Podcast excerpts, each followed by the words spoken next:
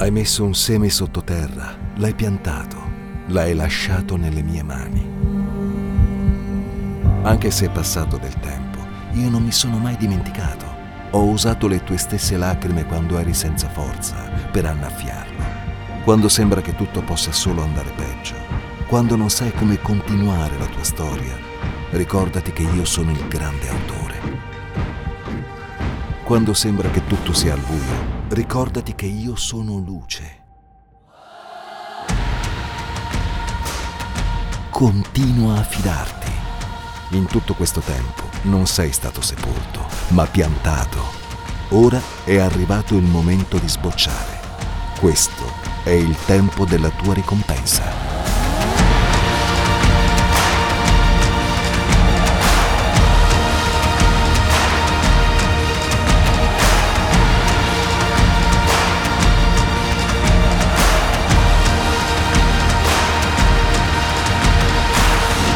Harvest 2023, quando Dio usa le tue lacrime per far fiorire il deserto. La predica. Il titolo della predica è L'urlo del figlio, a proposito del grido del leone della tribù di Giuda. Wow! L'urlo del figlio, che non è in questo caso Gesù, ma siete voi, i figli amati e prediletti di papà, i figli di papà, ma nel senso non negativo, ma assolutamente positivo. E quello che sentivo molto fortemente è una cosa molto controcorrente, perché per i tempi in cui stiamo entrando mi veniva, sai, da fare quelle prediche, namo, famo, buttamo, no? Ed io, ma calma, stai calma, ogni tanto mi stai calma che ci sto io, tranquilla.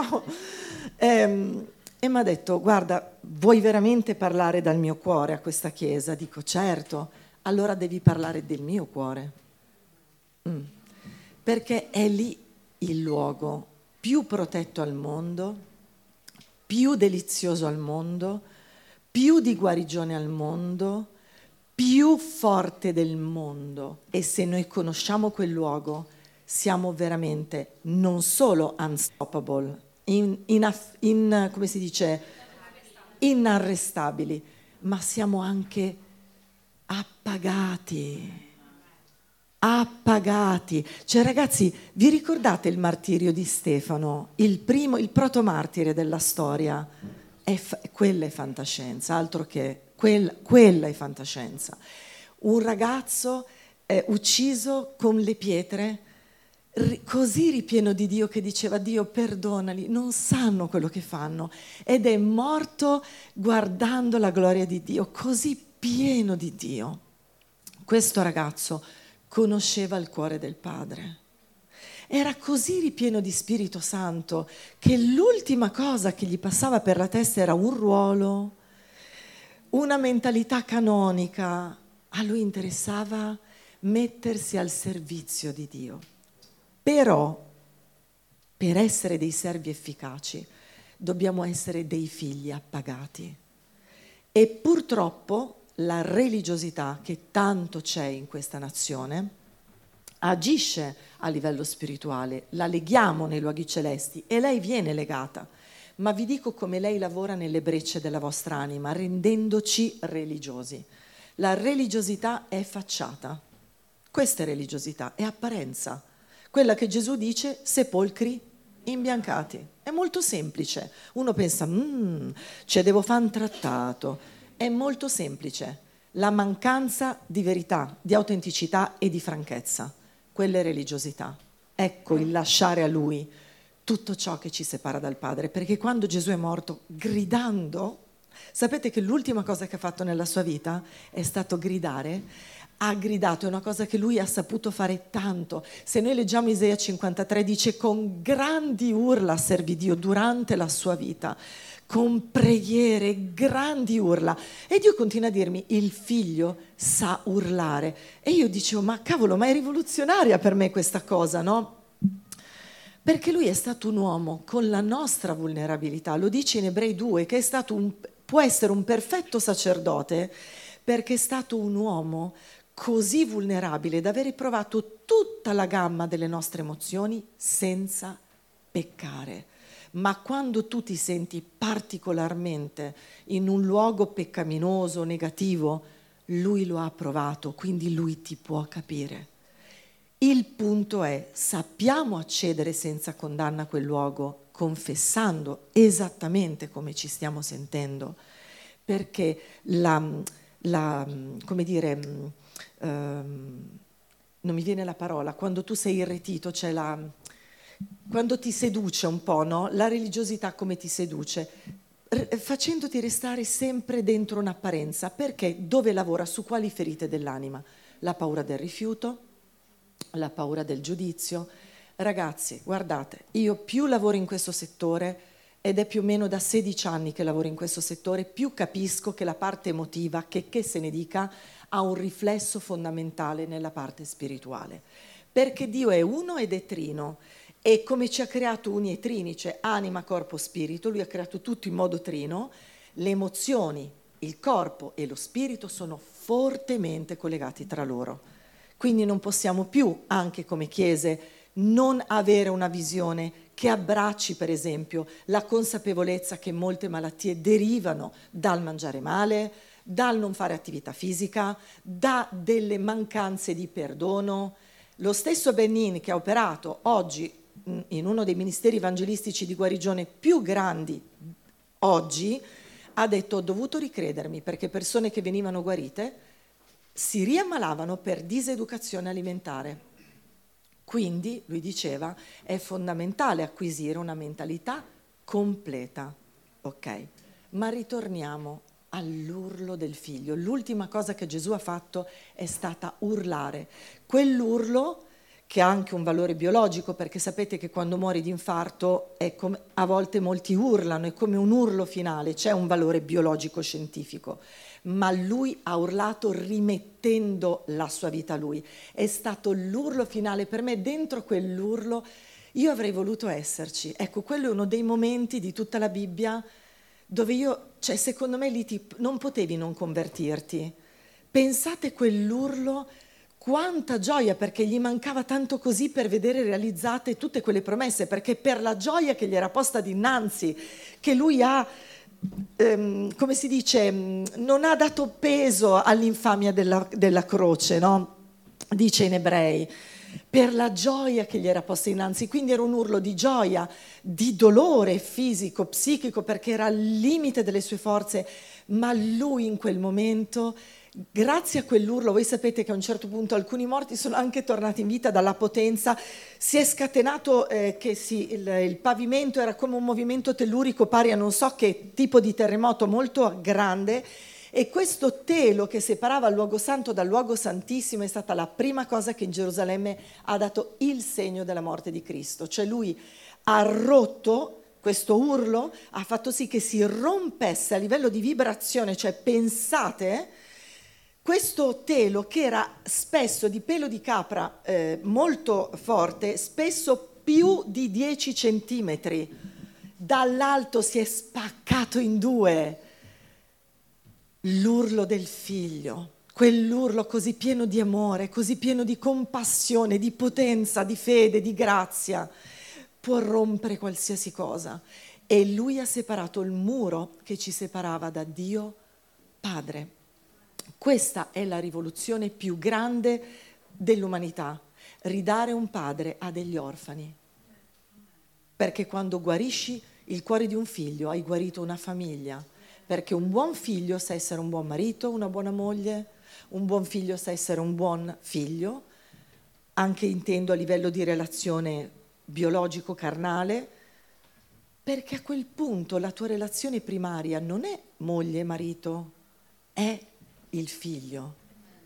E questo, ragazzi, non te devi ne- cioè i pastori sarebbero sgravati di tanti tiraggi, di prediche, perché se tu conosci quel luogo, ti si apre la felicità, l'appagamento. Vediamolo più da vicino. Allora, due cose veloci. Prima di tutto andiamo in Romani 8, 14, 15, che ha un po' un corrispettivo in Galati 4, 6, 7, ma leggiamo questo. Tutti quelli che sono guidati dallo Spirito di Dio sono figli di Dio. E voi non avete ricevuto uno spirito di servitù per ricadere nella paura, ma uno spirito di adozione mediante il quale gridiamo. Io non ci avevo mai fatto caso, perché non dice attraverso il quale diciamo Abba Padre? Ho detto, cavolo, è vero. Quando tu conosci quella via che ti riporta al Padre, che sia di gioia, che sia di dolore, di disperazione, di frustrazione, quel grido ti fa dire paparino, non è neanche papà, è paparino. Lo so che per questa generazione, per quella passata proprio utopia quasi, no? nel senso proprio capire di poter chiamare un papà o una mamma mammuccia o paparino è strano perché coi genitori abbiamo sempre comunque una relazione, si spera anche di un certo rispetto, però a volte anche con una distanza emotiva, perché non essendo a loro volta guariti nelle emozioni, non sanno magari manifestare l'amore attraverso i linguaggi del corpo, i linguaggi dei doni. Sapete che tante feri- ehm, ferite vengono guarite, per me dovremmo rifare questo seminario, che si chiama I cinque linguaggi dell'amore. Ti apre un mondo. La stessa cosa dobbiamo fare col nostro papà.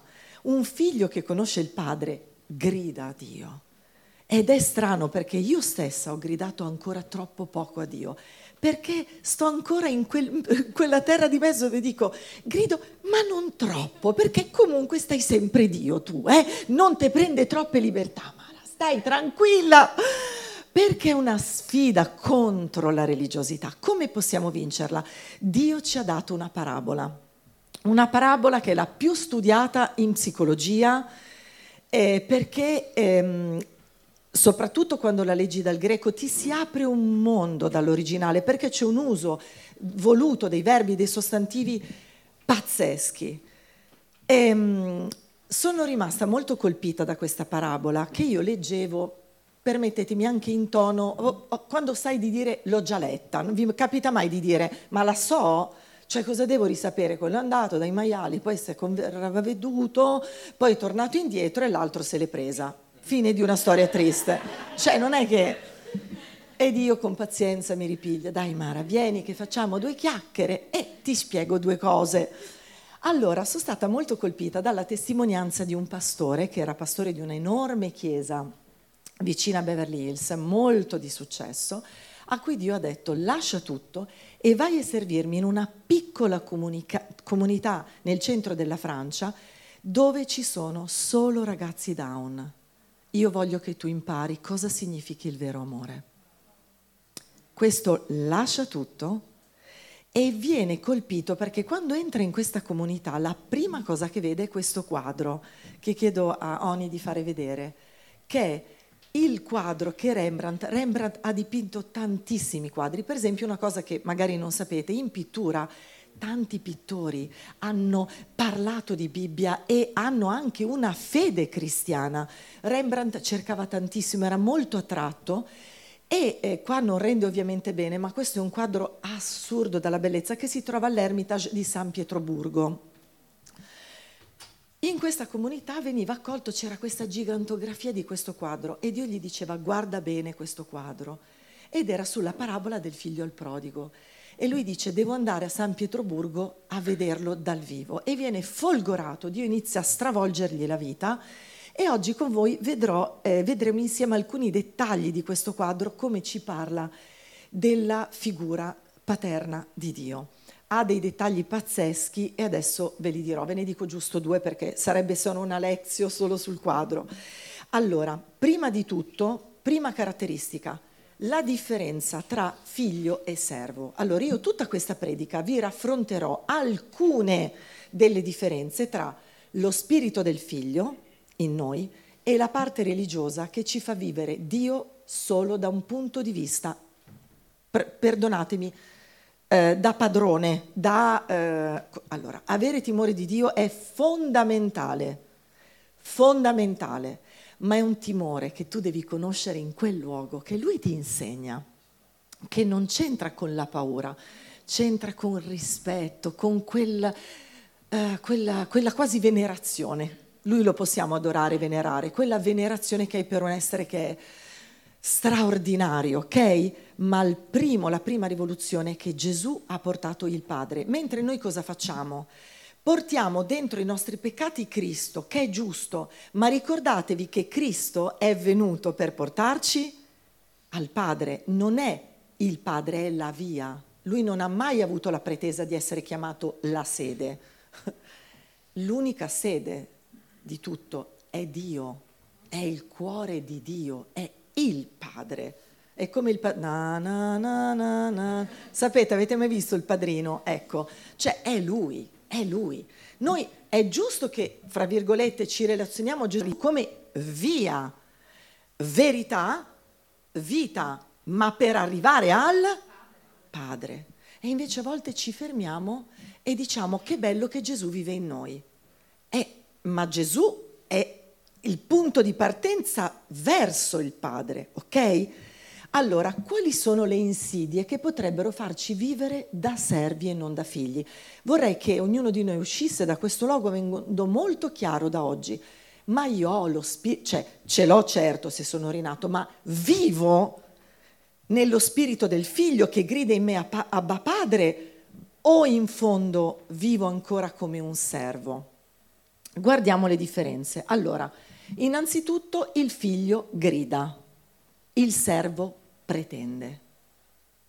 Il servo inconsciamente dà per avere.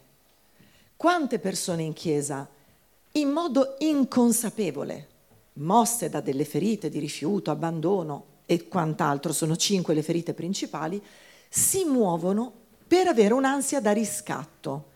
E questa bravura che tu vedi, sotto sotto, magari ha la motivazione sbagliata. Ma Dio guarda il cuore, non guarda i talenti e non guarda la posizione, non guarda i titoli, non guarda il ruolo. Vedete, il figlio disse, padre, dal greco disse, gli lo implorerò. Vedete il grido? Arriverò direttamente da lui e lo prenderò, gli dirò immediatamente, Padre, io ho peccato contro il cielo e ho peccato contro di te, non sono degno di essere chiamato figlio. Il servo, no? Perché tutti, io do per scontato, tutti voi conoscete questa parabola o volete leggerla prima? La conoscete tutti bene? Penso di sì.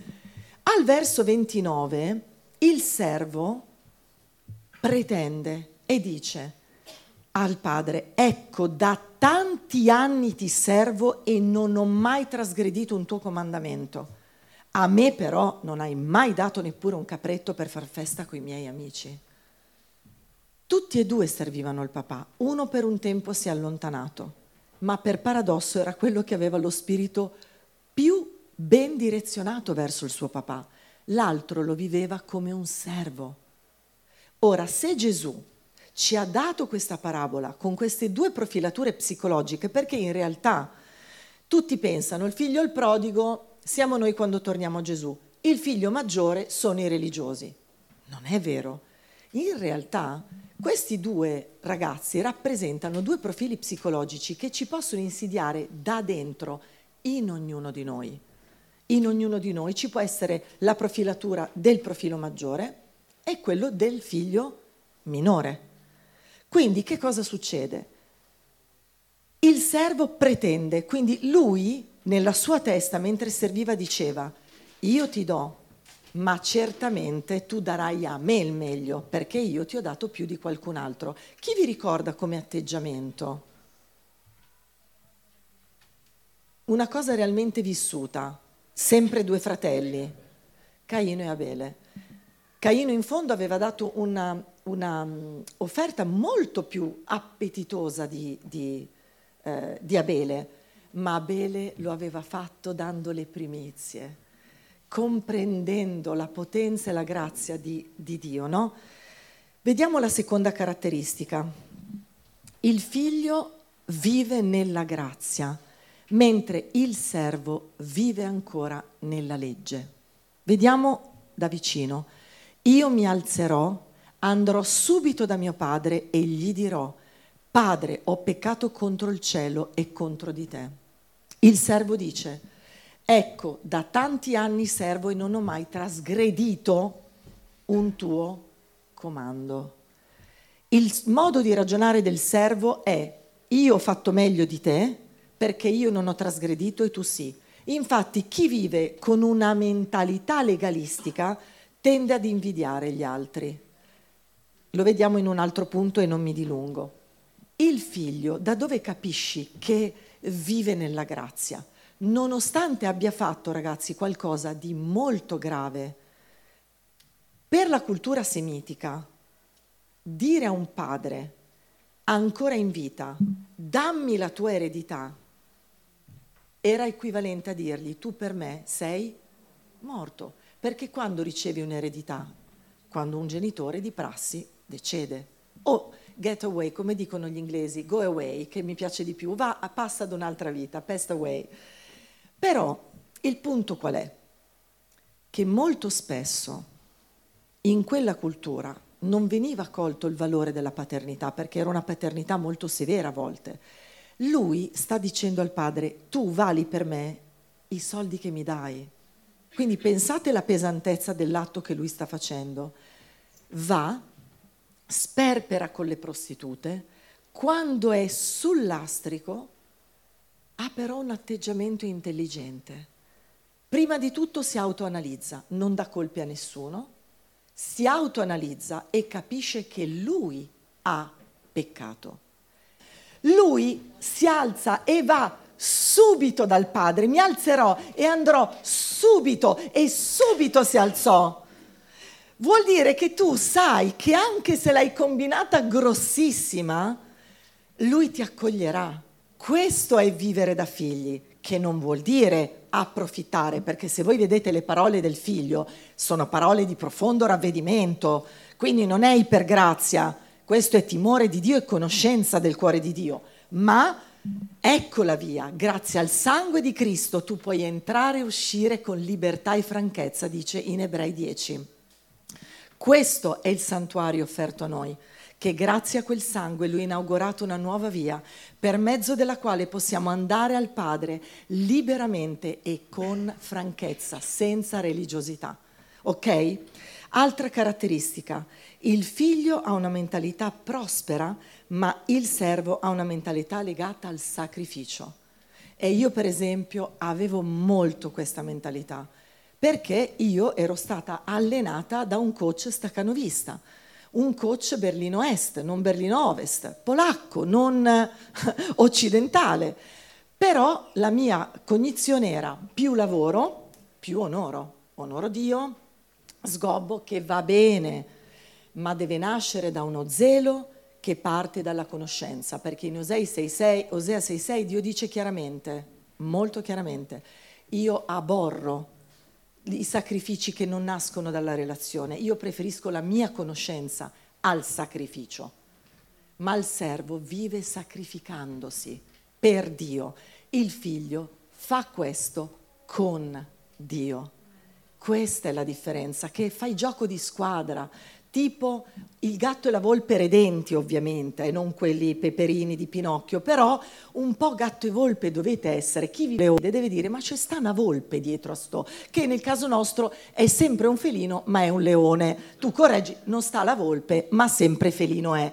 Ma davvero devono vedere una persona che gioca in squadra. E a volte vedi, vedi la Chiesa che è disperata, tipo Marco Basi- Masini, che dici ma è strano. Tutti conoscono Dio, ma c'è un livello ancora di mentalità molto povera, che non è povertà di soldi, eh?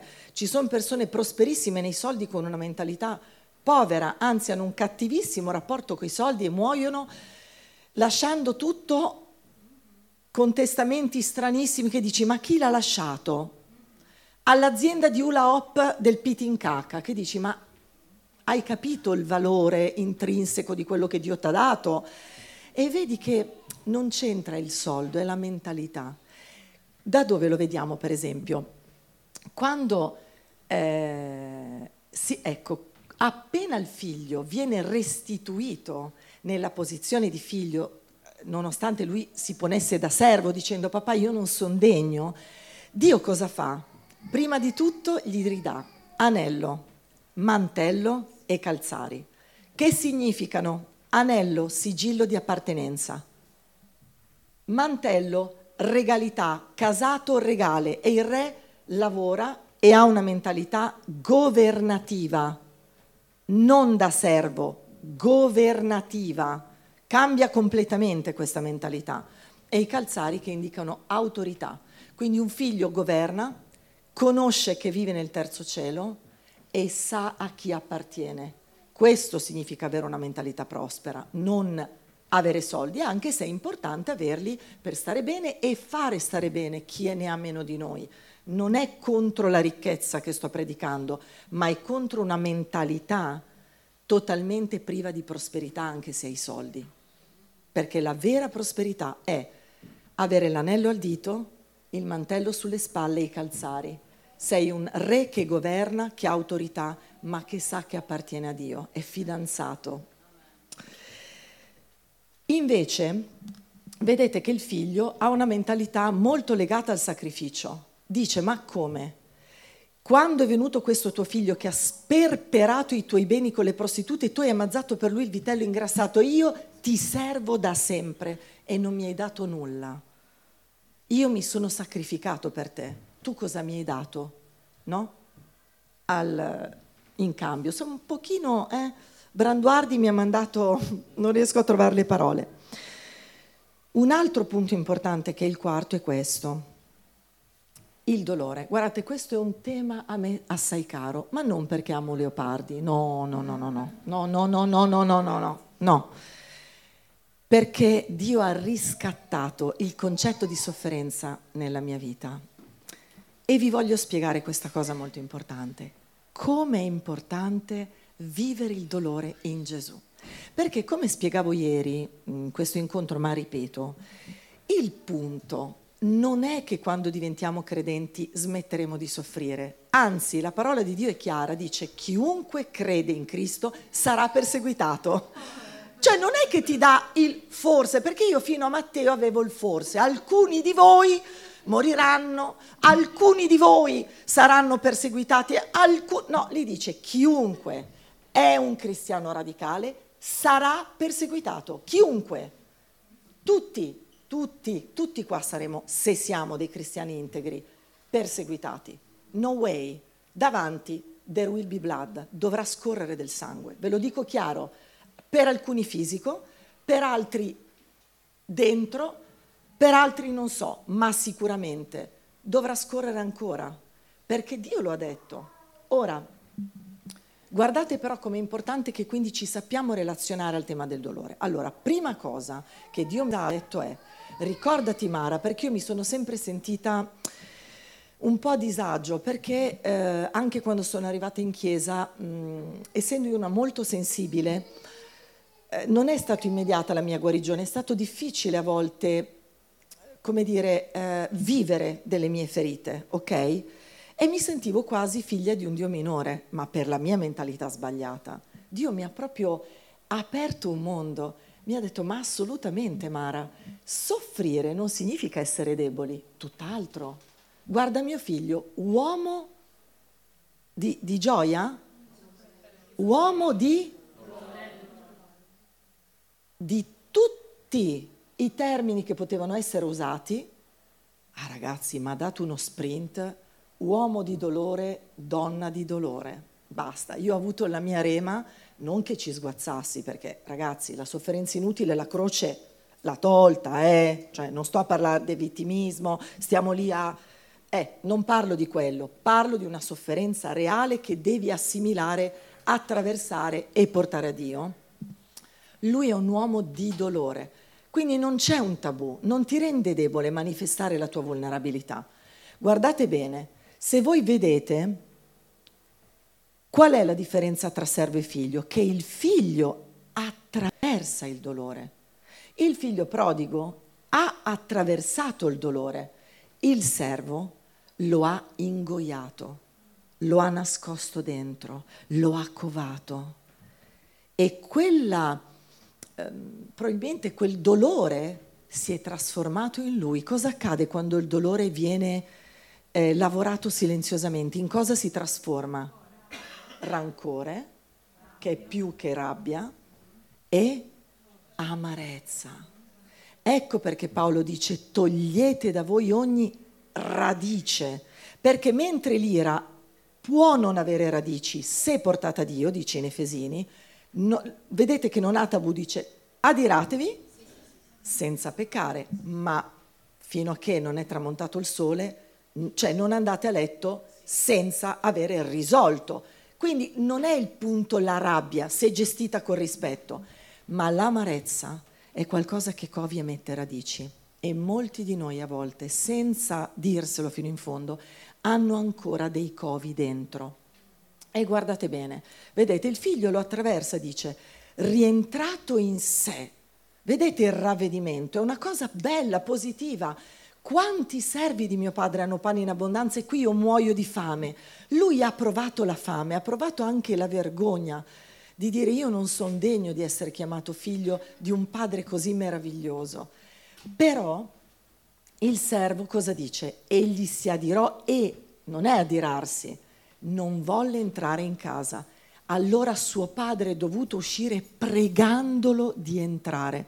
Altrove dirà anche ed egli si offese a morte. Alcune traduzioni dicono um, egli subì un affronto, perché avere una, un'offesa, voi che siete anche al sud che c'è questo clima un po'... Cosa vuol dire?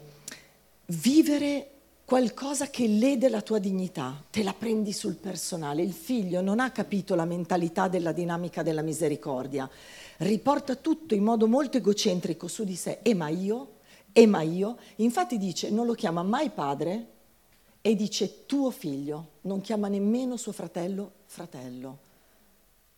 Pensate, è, è pazzesca questa cosa. Prima, infatti, poi mi sono, Branduardi mi ha distratta, vi dicevo che da dove capisci che vive la grazia? Che lui fa festa.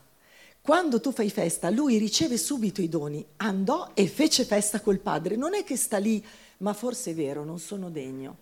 Quanti di noi, me compresa, dopo anni di cristianesimo, se ancora dire, ma in fondo un pochino indegno sono. Ma perché sono così? Dopo tutti questi anni dovrei essere di esempio, dovrei provare. Non vi capita mai di farvi sto che non c'entra niente con l'autoesame dello Spirito Santo, niente, è il servo che si condanna, il figlio vede il peccato e si ravvede. Questa è la grazia. La grazia porta al ravvedimento, ma la mentalità del, fi- del, del servo porta a un trattenimento. Anziché ravvederti, tu trattieni e covi dentro, nella speranza che il tempo risolva. Vi voglio dire una cosa, non c'è un punto nella parola di Dio che dice che il tempo risolve le ferite. È una, una delle cose più anti, il tempo le peggiora, perché Gesù dice che manco dobbiamo andare a letto senza avere chiarito. Dice subito vai e chiarisci, subito vai e perdona, subito vai e risolvi anche cose spinose, ragazzi, molto spinose.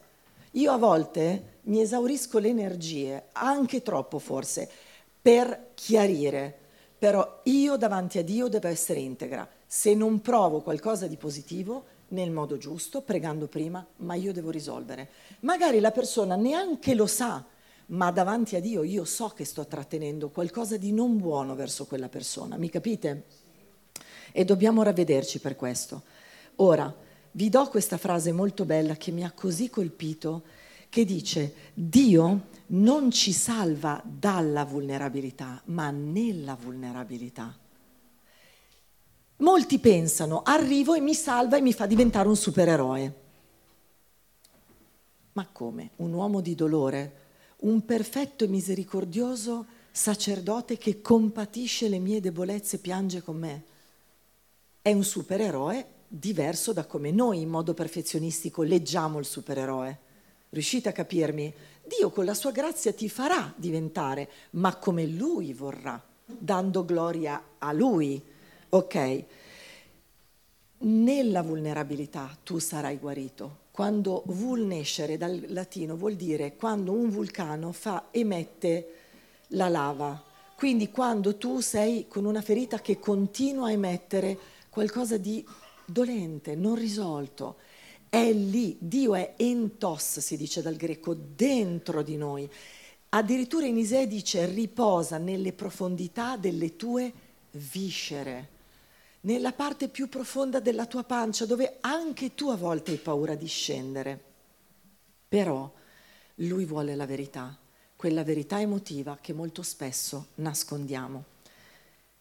Altra caratteristica che per me è focale, perché io ho sofferto molto di disistima verso me stessa, l'identità. Dio mi ha molto parlato su questo un giorno, mi ha detto Mara, il figlio trova se stesso rispecchiandosi nei miei occhi. Devi prendere ciò che sei, le tue caratteristiche più pure, più originali, nei miei occhi. Ti devi rispecchiare nei miei occhi.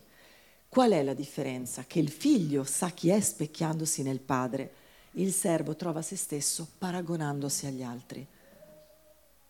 Sapete che anche a me a volte capita e mi devo correggere, per cui questo pericolo è ancora, come dire, non mi vengono le parole, voi aiuto da casa, in agguato, serpeggia. Perché ragazzi, il diavolo è astuto è molto astuto. E una caratteristica che mi ha molto colpito, che ho chiesto a Vilma, sapete quella... Gli ho detto, ma tu che hai frequentato così tanto sta persona, fammi un identikit che devo un attimo capire sto tipo. E lei mi ha detto tre caratteristiche. Sì, il diavolo, perdonatemi, molto affascinante, molto paziente e molto astuto. Tu le avresti detto, io avrei detto cattivo, ah, ovvio che è tremendo, perfido, il peggio del peggio, però guardate come si insinua. Sapete quanti artisti? L'ultima è stata Patti Bravo alle Belve più o meno due settimane fa, che ha detto ma lei prega, oh ma più bello l'inferno, oh mi annoio di meno. Pensate che Freddie Mercury ha detto proprio questo, uh, che noia il pensiero di andare in paradiso, e, e, e, rivedere qualche... No, no, no, no, meglio l'inferno, un luogo molto meno, meno noioso. Questo è quello che pensano eh, le persone. E anche una persona che sto evangelizzando dell'arte, sapete cosa mi ha detto? Guai se mi convertissi, perché mia madre è in cielo, io non la voglio più rivedere, spero di andare all'inferno. Pensate come l'area emotiva può essere un blocco alla conversione non sottovalutate le emozioni, perché persone libere, questo è l'obiettivo di Gesù, la verità vi renderà liberi. Se non sei libero non puoi essere potente. Molti vogliono la potenza, ma non pagano il prezzo per essere liberi. Per essere liberi ci vuole un processo e te lo devi fare, perché questo ti darà la testimonianza per portare altri dove tu ci sei passato. Tu quante volte, non me lo devi dire, è una cosa intima, quante volte ti capita di cercarti paragonandoti ai ministeri, alle aree, a qualcuno a livello fisico, non fisico, bellezza, non bellezza? Non, non devi viverlo con condanna, ma devi sapere che devi andare a fondo perché dietro a volte una piccola cosa si nasconde una grande cosa. Il paragone non è il paragone in sé, è quello che nasconde dietro, cari. Se tu ti paragoni vuol dire che se hai un problema di invidia, non c'è problema. Dio ha, è uno psicologo, lo sai che è anche gratis, è un genio. Figurati per lui cos'è che tu abbia invidia, si risolve, ma devi affrontarlo con lui e ti rivelerà quello che c'è dietro. Per esempio, io dicevo tante parolacce, voi non lo direste, una scaricatrice di porto. Genova, i portuali mi facevano un baffo. E niente, il pastore poi è mise- molto misericordioso, io le dico tutto, me ne frego quello che pensa. Lei, c'è un peccato confessato, no, una tentazione confessata e un peccato mancato, no? Non ero tentata dal dire le parolacce, no, però le dicevo past, guarda, incredibile. Poi un giorno è venuta pure la past dei past che fa, ma se uno dice le parolacce non è convertito. Ton, ton, ton. Io tipo lo squalo, ton, ton, ton, ton, ton, ton. ma allora forse non sono io, ah, sei tipo, no. Poi Dio, ho trattato sta cosa con Dio e Dio mi dice, ma sai Mara, il problema non sono le parolacce, è che tu sei molto arrabbiata. Tu hai una ferita da ingiustizia. Tan, tan, tan, tan, tan. Mi ha aperto un mondo, ho detto è vero, mi capita quando io sento che qualcuno tende un po' a abusare magari alcune parti di me. E lì mi scatta proprio la... Poi mi trattengo perché è un ottimo autocontrollo, grazie a Dio, però è comunque io covo dentro e davanti a Dio questo non è bene. Quindi dietro anche delle piccole cose ci sono delle ferite da affrontare. Chiudo con questo punto, l'ultimo, che dice il figlio ha come base del suo comportamento la morale, il servo la meritocrazia. Vedete, lo abbiamo visto anche prima, io mi alzerò e andrò da mio padre e gli dirò, Padre, ho peccato contro il cielo e contro di te. Quindi lui sta dicendo al papà, va oltre la relazione padre-figlio, tu mi hai talmente inculcato il senso della morale che io sono, co- sono andato contro la giusta morale. Vedete che non dice io sono andato, co- ho peccato contro di te, No, io prima di tutto ho peccato contro la morale. Il figlio, il servo, l'altro dice, da tanti anni ti servo, non ho mai trasgredito un tuo comandamento e a me però non hai mai dato neppure un capretto. Meriti. Io cosa mi merito? Non è giusto. Spesso sento dire da persone in chiesa, però non è giusto. È, in chiesa, di, è in chiesa da meno tempo di me e brilla più di me. Non è giusto. Il servo darà sempre la colpa a qualcuno. Lui la dà al padre e la dà al fratello. Noi la diamo a qualcuno o a qualcun altro, ma raramente ci prendiamo la responsabilità. Guardate che bello avere un figlio come discepolo, un discepolo che ha mentalità del figlio. Oh, vado subito e affronto la situazione. Padre, io ho peccato contro il cielo e contro la morale. E sapete, vi dico questa cosa, quando tu apri la Bibbia satanica, non so se lo sapete o avete mai avuto modo di leggerla, quando tu apri la frase che trovi all'inizio, sapete qual è? Il silenzio è d'oro. È d'oro. Shh, ma non stare a dire, ma perché? Viviamo in pace dietro quella pace c'è magari la tua paura di dover affrontare del giudizio. Ma la Bibbia è chiara, cari. Gesù dice, io non sono venuto a portare la pace, io sono venuto a portare la spada. Vuol dire che se tu devi dire anche a tuo marito questa cosa mi fa male, preghiamoci, devi affrontarla rispettandolo perché è il tuo è tuo marito, quindi è il tuo leader, diciamo, è brutto da dire leader, come si può dire, comunque è il tuo, la tua guida, la tua autorità, ok? Con rispetto, ma va detto. E la stessa cosa, i mariti verso le mogli, con il rispetto che Gesù avrebbe verso la sua Chiesa, dicono, mi dispiace, questa cosa non va. E io sentivo, pregando per voi, proprio come ha detto il pastore Catherine, che ci sono delle cose che voi state tenendo dentro ma vi voglio dire una cosa, cari, quello in cui stiamo entrando è un tempo molto brutto, ma con gli occhi di Dio anche molto glorioso. Perché se siamo dei cristiani radicali, quello che abbiamo pregato per anni, noi lo vedremo, eh? vedremo cose sconvolgenti. Però Dio oggi mi ha fatto fare un pit stop, mi ha detto c'è ancora un tempo e io voglio che loro se lo prendano tutto, non solo voi i cristiani, dove si mettano davvero in discussione e imparino l'arte dell'autoesaminarsi. Ne parlavamo proprio col pastore alla riunione con noi team l'altro giorno, sabato scorso. Diceva quanto è importante fermarsi e autoanalizzarsi e dire ma io perché lo sto facendo? Ancora perché amo Dio o perché ormai sono a induzione automatica e lo faccio per Dio?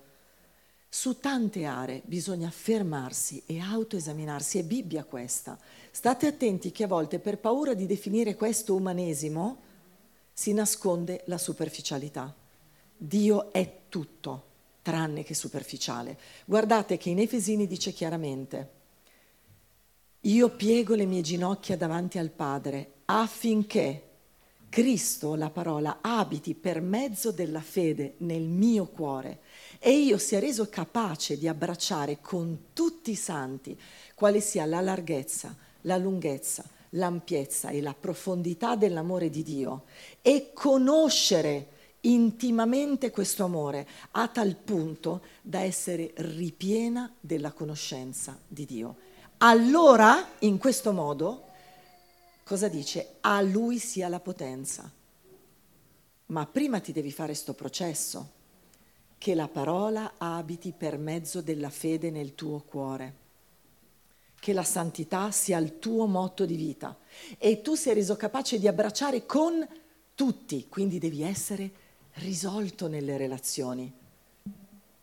Io lo dico sempre, per essere Rev dobbiamo essere Rel. I am Rev è un'equazione a cui tu arrivi se sei I am Rel. Sono in una buona relazione con Dio Padre, primo comandamento, con me stesso, secondo, e nella misura in cui mi amo, con gli altri. Questa è la legge e i profeti. Ma noi bypassiamo a Yemrel e vogliamo andare a lui sia la gloria, la potenza nei secoli. Amen. Ma in realtà tu devi conoscere con tutti i santi l'ampiezza, la larghezza, l'altezza e la profondità del cuore di Dio, dell'amore del Padre. Cioè, quella deve essere la stanza che conosciamo meglio di qualsiasi altro luogo. Amen. C'è una frase che mi colpisce sempre del claim di inizio di quest'anno, no, del video, che dice se la tua vera ricompensa fosse solo la sua presenza, a te potrebbe bastare. Io ogni volta che la dice parte l'autoesame, aspetta un attimo, parte Leopardi, aspetta un attimo, il passero solitario, l'aquilotto perché è più biblico, solitario. Però è, è importante, perché io vi dico la verità, non lo so se mi basterebbe totalmente, sono molto sincera.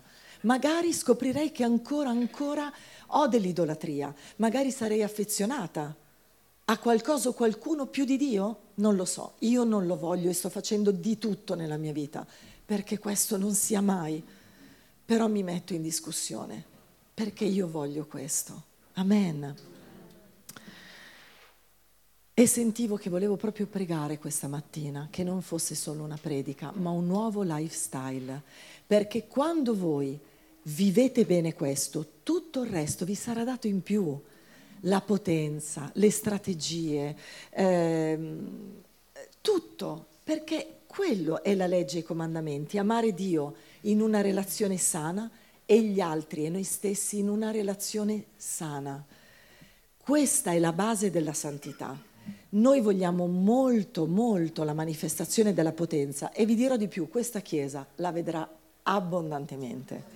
Io penso che sia proprio per questo che Dio stia amando così tanto le nostre vite, perché credo che sia un messaggio che non, fi- non, è per voi, per me è trasversale, però se oggi l'ha voluto qui è proprio perché vuole darvi il meglio, ma non vuole che sia quel meglio a distrarvi dal meglio del meglio.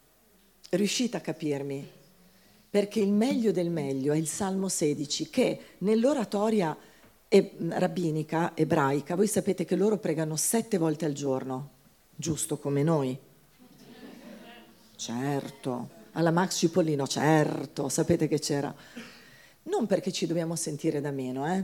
perché non fanno sette ore, cioè io magari prego una ma dura tre, faccio un esempio, non è per paragone, però io imparo sempre.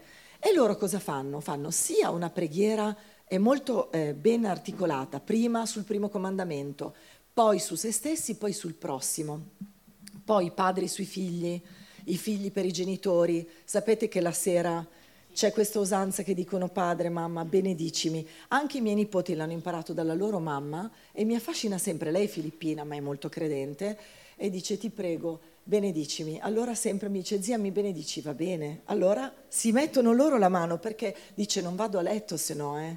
Cioè per loro è dire, per me è tutto la vostra benedizione. Sempre. Loro pregano prima di andare a letto, sempre. Ma dice però dovete benedirci voi adesso, che noi siamo anche un po' stanchi, che dici, sai, so preghiere lunghe che fanno i bambini, mi è mai capitato. Poi io ho tre nipoti, però è il momento della giornata che preferisco.